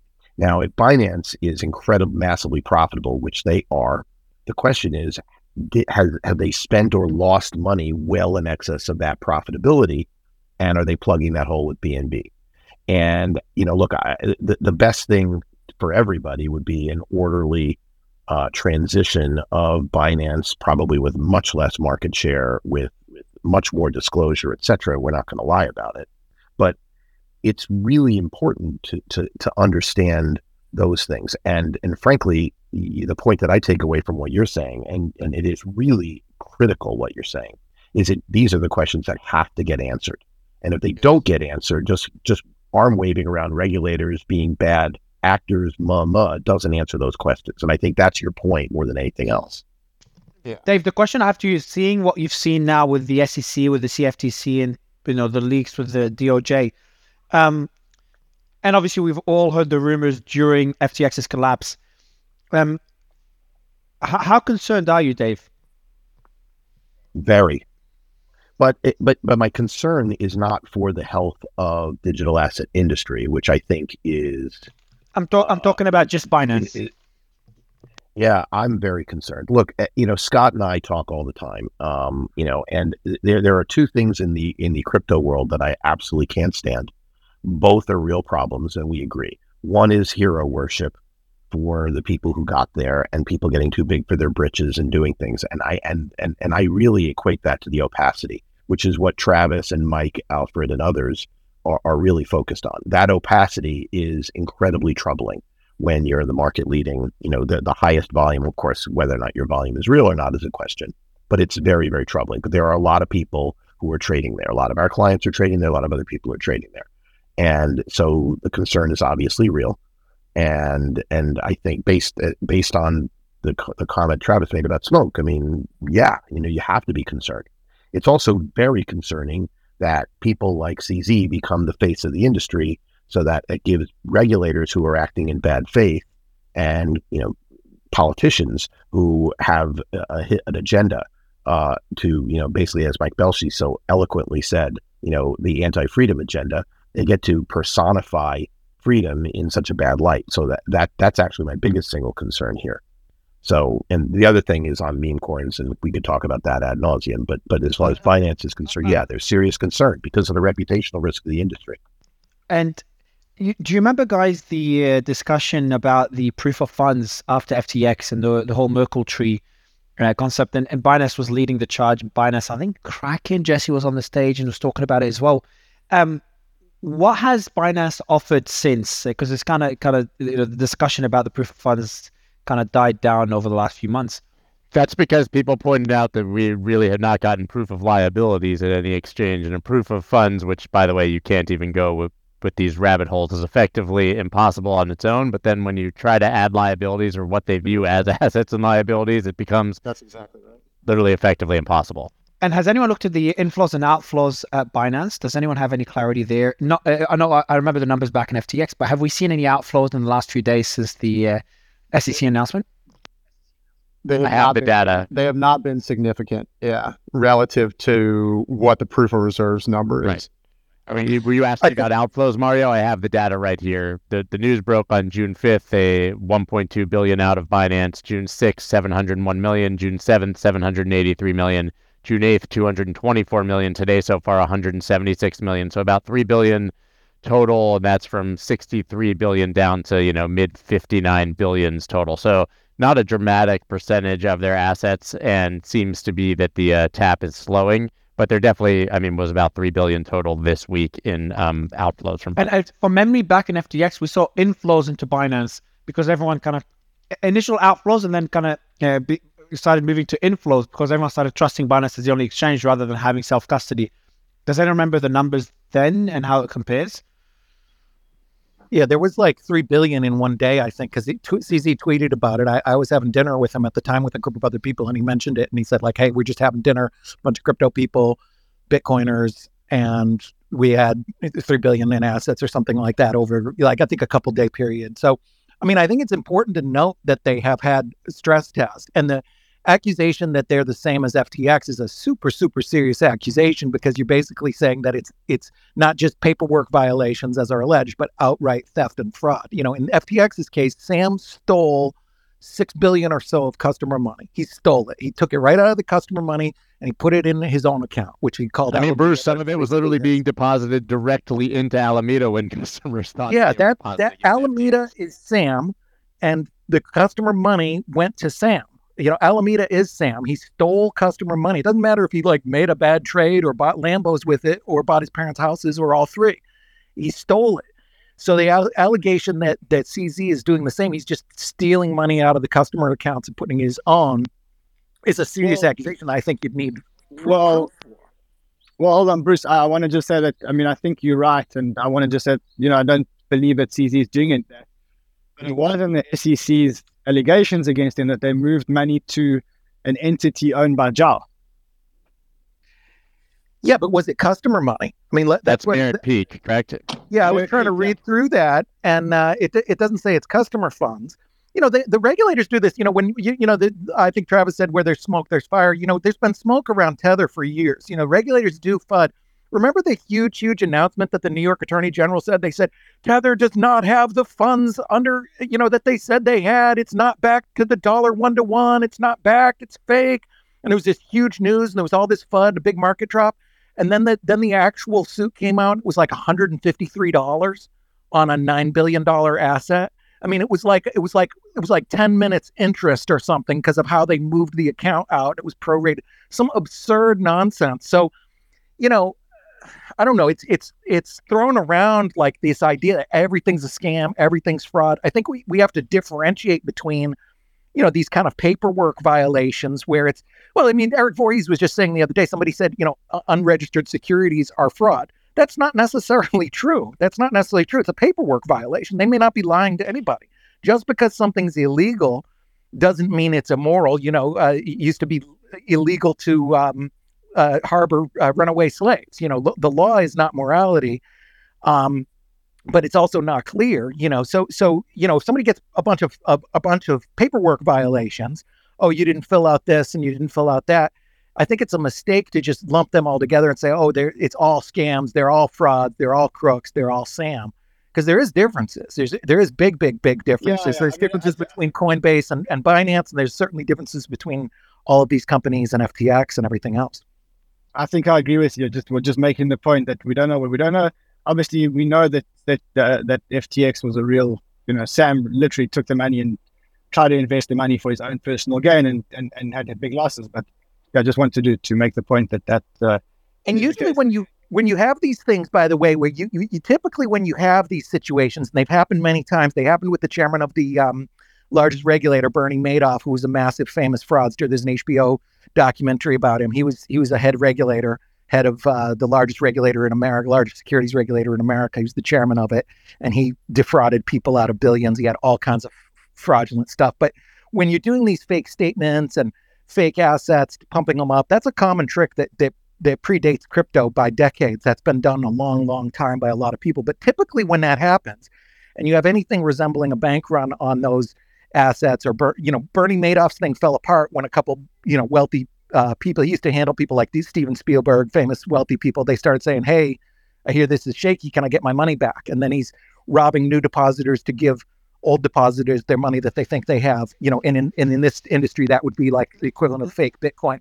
But you know, Binance has been through stress tests like that. If the three billion dollar withdrawal and the things like that, if that if if the money just wasn't there, if it was all stolen or fake, there's a much much much much higher chance that it would have collapsed, just like it's happened with so, FTX. So, so, Travis, that's the point I wanted to make, and I, I don't get Hasi, Hasi, me and you would kind of wrap it up. Your final thoughts on Binance and the market conditions, and wrap up the space with that. But Travis, like last question that I have, not sure about Ran and Scott, is um, Bruce's point is is is is the point that uh, that I've been making for a while is that Binance has gone through the stress tests, um, and it survived, and it came out stronger than than prior to FTX.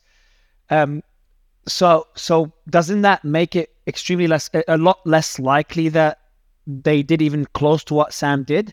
And obviously, if they did, if they did what Sam did, they wouldn't be here today. But if they did, at least maybe in the old days, they did some of it, or they they they they uh, they, they used customer funds. Um, then we would see Binance in Yeah, trouble back I- when the outflows kicked in and during FTX. Yeah, look, I, I hate to make this point, but I but I'll make it anyway. In in reading the SEC complaint, right, like a large part of the problem with FTX was that it was basically Lord of the Flies over there. There was no controls. It was basically a bunch of kids running around with ledgers, doing whatever they want, putting everything into like a Google sheet, right? That was that was the state of affairs and how FTX ran the business. One thing that we've learned from looking through the SEC and the CFTC complaint about Binance is that this is a very tightly controlled operation. The people at Binance US basically could do nothing. Everything was being controlled by Binance Global. And you know, say what you will about okay, this is illegitimate and they're breaking the rules and they're wash trading and all this stuff, but very, very clearly, these guys know how to fucking run a business. Now, are they breaking rules? 100%. Are they misrepresenting things to their customers about how much trading volume is on Binance US? 1000%. And and clearly they're going to they're, they're going to have to face up to the things that they fucked up. But the question of is Binance FTX? They could not be more different. I agree. Um, uh, Travis, would you agree with Haseeb's uh, assessment? No, no, no, of course not.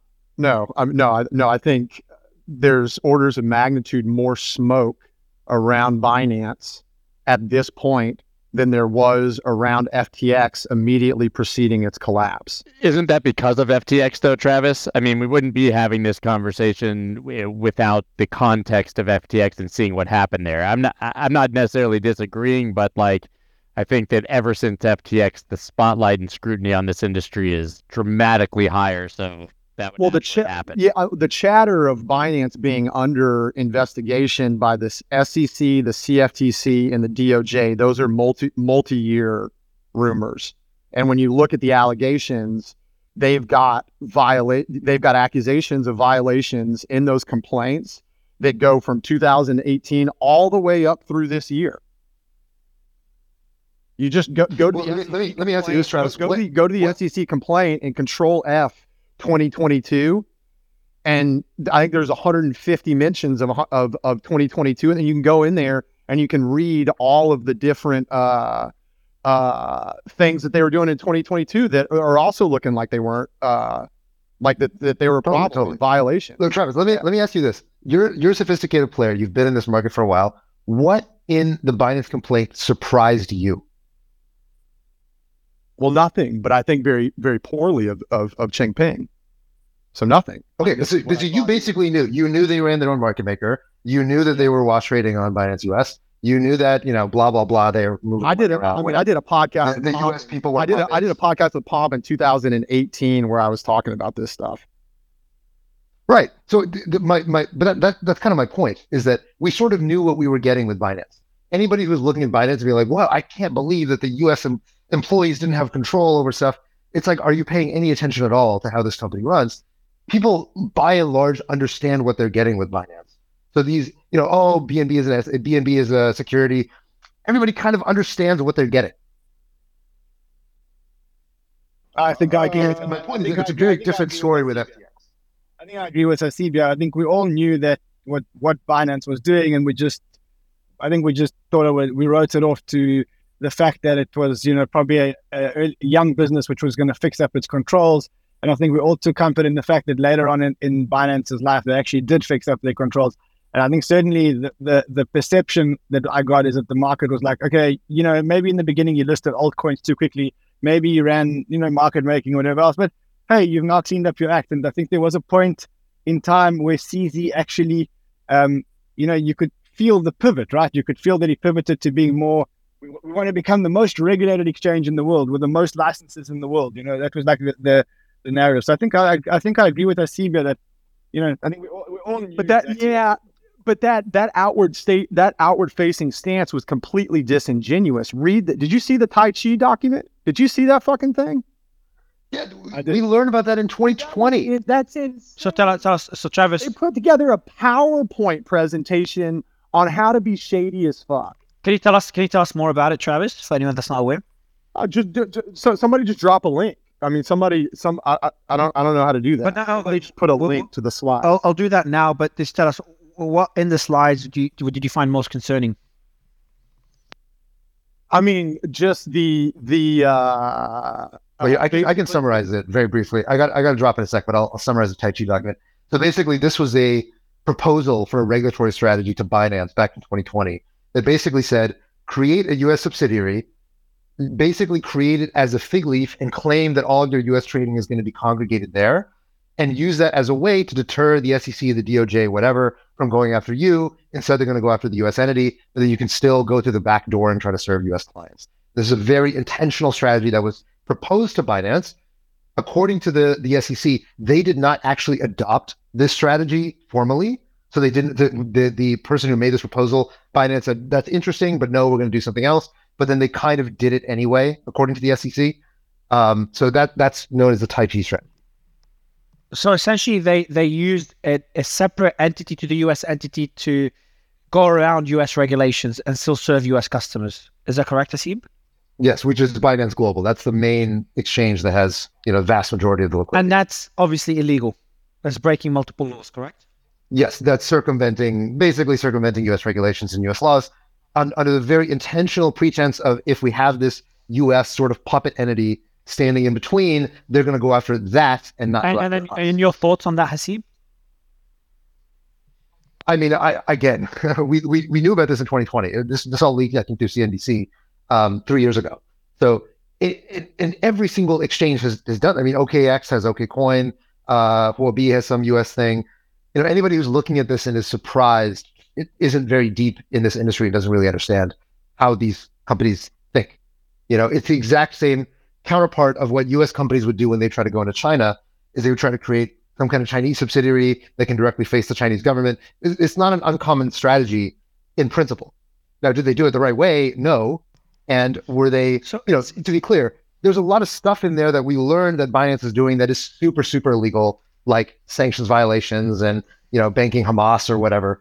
That kind of stuff, no question, they are going to face the music on that. And they, sh- um, and they should. But also, 100%, 100%. But also, anybody who is surprised that Hamas is in there under their, you know, no KYC to Bitcoin program is is just out of their minds if they don't think that there are also terrorists and bad actors who are who are using a non KYC exchange. And for a long time, Binance was the largest non KYC exchange. Yeah, I, I, would agree. I'd say the. Would you agree? And, and as we wrap this up and, and get final thoughts from uh, from Cory on this, would you agree, Haseeb, that the and and Travis that the most concerning aspect of all this, uh, of of the uh, uh CFTC investigation and the SEC, I think it's the SEC, uh, the SEC documents, is Binance commingling funds, but we just don't know when, how much. We just don't have enough clarity to know how concerning it is. Is that a fair statement? Maybe Travis, you could take that one. Yeah, I mean, I mean, the OFAC stuff is super serious because of the implications as to the severity of the enforcement actions that go along with that, right? Like, it's like this is the kind of thing that the U.S. government will potentially shut down Binance.com for. And I don't know exactly what that's going to look like. I have no idea what the timing is. I don't know how to weight the likelihood of that. I mean, I think I think you know not to get like like like any anytime you you start trying to drill down into this, the like kind of the tinfoil hat like conspiracy theory type of thing, like uh, I think naturally comes pretty quickly because if you're being honest with yourself, how much gray and black market Russian and Chinese money do you think is on Binance.com? Like, what's the over under on that amount of money? It's not ten million dollars. It's not. It's not a hundred million dollars. It's it's it, it it would be my base case. It would be billions of dollars. So this is this is uh, the size of an issue here that uh, reaches up into geopolitical ramifications that like go to the highest level, right? Like, I mean, you think about the U.S.'s relationship with Russia right now. You think about the U.S.'s relationship with China right now. And if there's billions of dollars of gray and black market money from Russia and China on Binance.com, that makes what happens with Binance.com like a big deal. Like this is this is a big deal with serious geopolitical ramifications. And I don't know, I don't know how else you you, you can think about that. Bruce. So Travis, Travis, Travis, what do you what do you what do you think? How do you think this plays out? And I mean, you sound pretty negative, and you sound like you've been sounding alarm bells on on Binance uh, for a while. Just walk me through the next two years and or three years and, and how this plays out in the next two to three years. I, I, I don't know whether or not the DOJ wants to shut down Binance.com or not. I don't know, and it's it, it's it's it's really just pure conjecture on my part. And this is what I'm about to say is complete conjecture. But if I was going to read into the actions of U.S. regulators towards Binance, let's say over the last couple months, starting with the CFTC investigation and then the lag in the time period between the CFTC and then the SEC, and then looking at how dead to rights it appears that the U.S. has Binance.com on OFAC violations, you know, completely dead to rights on OFAC stuff, which means the DOJ case should be open and shut, right? With the Bitzlato and with everything that's come to light there. And then you go, well, why haven't they brought action yet? And I and, and, and I just I, I don't know the answer to that and I don't, and, and are they trying to, uh, are US regulators trying to incite a bank run on Binance.com so that they can go see where all the bodies are buried, so to speak? They can watch billions of dollars of, of money flow out of Binance.com. And then with blockchain forensics, they can get a sense of like, okay, this is where this money went, this is where that money went. Then they can they can connect those wallets to you know, potentially, you know, whatever, bad actors or just gray and black market money in different parts all around the world. Uh, That's just so much speculation. Reading, of, of, course, it's speculation. But, and but also, the U.S. isn't the isn't the center of the world. I mean, they may just leave the U.S. and do their.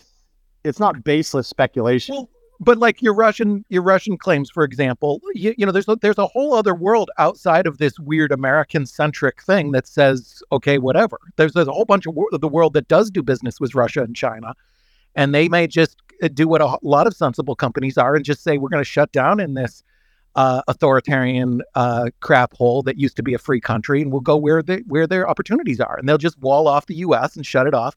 And you, you're saying Binance.com, you know, Binance.com already. If you go to the website, it already says this isn't available for you if you're American. You know, it's Binance U.S. is where they may have more hooks, but I don't know. I mean, I think that they Well, that that's not that- OFAC violations. That's like like that's just uh, geofencing type of stuff. But we know from the documents that Binance.com had an entire program around letting high value U.S. customers continue to trade on .com. It's all over the Tai Chi document. It's all in the complaints from the SEC. Ran, I'll, I'll kind of wrap it up with a question for you. Um, you, you've been you've been pretty objective when whenever you covered Binance. Um, I'm in a position where I don't think Binance. I'm not gonna say shouldn't be compared to FTX, but I don't think we have enough to compare it to FTX and what Sam did. Is there aspects of what Sam did that possibly CZ did? It's possible maybe in the old days, but I don't expect us to see a big hole that hasn't been filled. However, I do think there's enough uh, smoke for, you know, for for for significant legal hurdles hurdles for uh, for Binance. And what will happen for Binance in the next few years? Well, I think it'll, it'll continue to be here. It'll be weaker. And we'll have other players play a big role. I think we'll have maybe a big exchange from one of the the TradFi guys come in and uh, take a you know a chunk of that market share. Um, but I tend to be more optimistic. What do you think, Ran? I agree. I think it, I think this plays out. I think there's lots of penalties. I think maybe Binance US becomes a casualty, a war casualty. But I think it's I think Binance.com is going to continue as a great business. Scott, are you there, or you got too much background noise to give us your final thoughts? Well, Oh yeah, I, think- I cut no, I cut out. let me let me speak. there. Let me speak. Let me speak on your behalf. Uh, look, guys, Binance is a scam. It's not going to be here anymore. I've been saying this for the last couple of years. Everything's a scam. Bitcoin will win. Uh, pretty accurate. Yes, Scott. Cool. All right. Well, I got it. This is uh, so for the record, so he doesn't get cancelled. This is not what Scott would say, and and his thoughts are going to be similar to what me and Ran said. He said he can't even hear me, so I could just cancel him right now. Otherwise, look, great show. Really appreciate everyone. Travis, Bruce, thanks for staying till the end. Travis, it's just such a pleasure to have you on stage.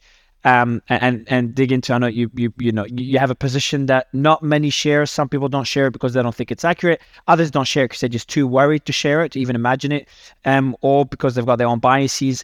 Um, and uh, you know, I think it, I think it was a good discussion. I think you and Bruce going back and forth, and Haseeb and David was uh, was really interesting. So it was a good discussion. I really enjoyed the Prime Trust discussion earlier with Mike. I know it was a boring discussion for some, but if you know the full story, um, that's you know being able to speak to a company like BitGo about an acquisition that's in progress with rumors flowing around and being able to discuss the rumors with them um, is gonna be uh, is gonna be like drugs for the press. It's probably waiting for the space to end, so they have the recording.